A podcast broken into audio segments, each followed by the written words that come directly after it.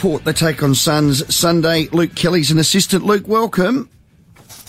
Thanks, boys. Thanks for having me. Good on you, Luke. Uh, can I start with the COVID twins, DBJ and Tom Clurey? How are they, firstly? Yeah, no, they're, they're tracking all right. Um, they, get over the frustration. We move to the thoughts around health, and, and so Mm. far so good for those boys. So, um, nah, that we'll keep monitoring them, obviously, and, and but at this at this stage, nothing too major. Mild symptoms. Bokey last Yeah. week had it. Um, is he 100%? He right to go? Yeah, no, he's fine. Uh, he, he ran around the track today like a man possessed, so he's all good to go for Sunday. Yeah, great work. Four big outs, running halfback DBJ. Clurey's been a rock. Teakle, his collarbone, and Zak Butters, probably up to the time he went off um, injured, was probably one of your best. You got Bokey back. Motlop's back in, and Mackenzie, talk to us about that. Yeah, obviously disappointed to lose some guys that are starting to see a bit of form or be equal to 35 minutes of some form he found. But obviously, we've, have at the moment is some great flexibility across lines. We saw Dan Houston go in solid last week. Obviously, yeah, he has the ability to go back. Lachie Jones has been forward the last couple of weeks. He has the ability to go back. Marty Fredericks played all three lines across the year. Um, so that's one beauty of when these things do happen is we've been able to school up and educate a lot of guys in different positions that we feel like we've got really good coverage. Um, but no matter the scenario, you know, who, who drops out at any which time. So, um, yeah, we're really confident with the coverage that we've got across all three lines this week. Flexibility, what a diamond that is. Robbie Gray needs another week. How's he tracking? Yeah, as uh, Ken spoke about this morning, you know, we're trying to give him his best chance to play his best football, and at the moment, that's been able to get a good program into him and training into him. So there's no real timeline on that. That's going to be week to week at this stage, but no doubt there'll come a time when it's it's a no-brainer to, to pick him. So we'll just keep going week to week at the moment. Yeah, Taj Schofield and young Jase Burgoyne very close, Luke. That's promising.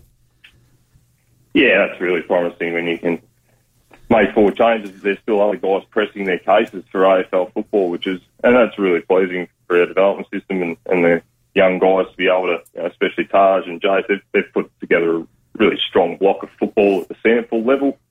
Um, so, which gives you all the confidence in the world to pick them when, when need be. So, pleasing. They'll go back this week and keep pressing their case, no doubt. Yeah, Ruckman make a liar out of me, Luke. I don't reckon you can win without a good tap, Ruckman, but last night, no Gawn, no problems. What's your plan for Witts? 209 centimetre giant.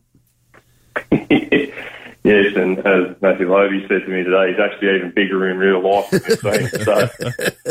So he's uh, no, I think what we're seeing at the moment, and you, and you saw with Jackson last night, and Gawn's obviously added to his game, but that the extra person on ground level is really important at the moment with the mix of our midfield.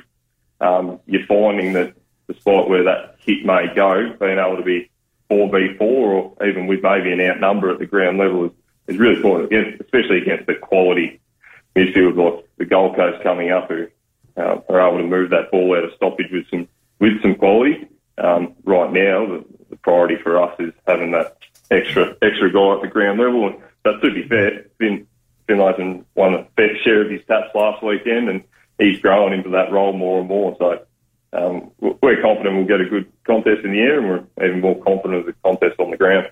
Got a sip and save text. This is from Mary Ann. Is Orazio back this week? Uh, Ratio? Yeah, Orazio, good fair to see. Yeah, He's yeah. a 5AA Yeah, yeah. favourite here, Luke Kelly. Yes, yes. No, I'm starting to pick up his popularity in, in Adelaide. Uh, no, no, he, yes, he, he'll play some football this week. Again, we want to give him his best chance to play good AFL football, and, and that'll be this weekend. That's the plan at this stage. So, no, no doubt, uh, listeners will be keen to see him back sooner rather than later, like we are. Beautiful. Before we let you go, Charlie Dixon's on his way in here for Macca's. Is he going to be doing a bit of ruck work?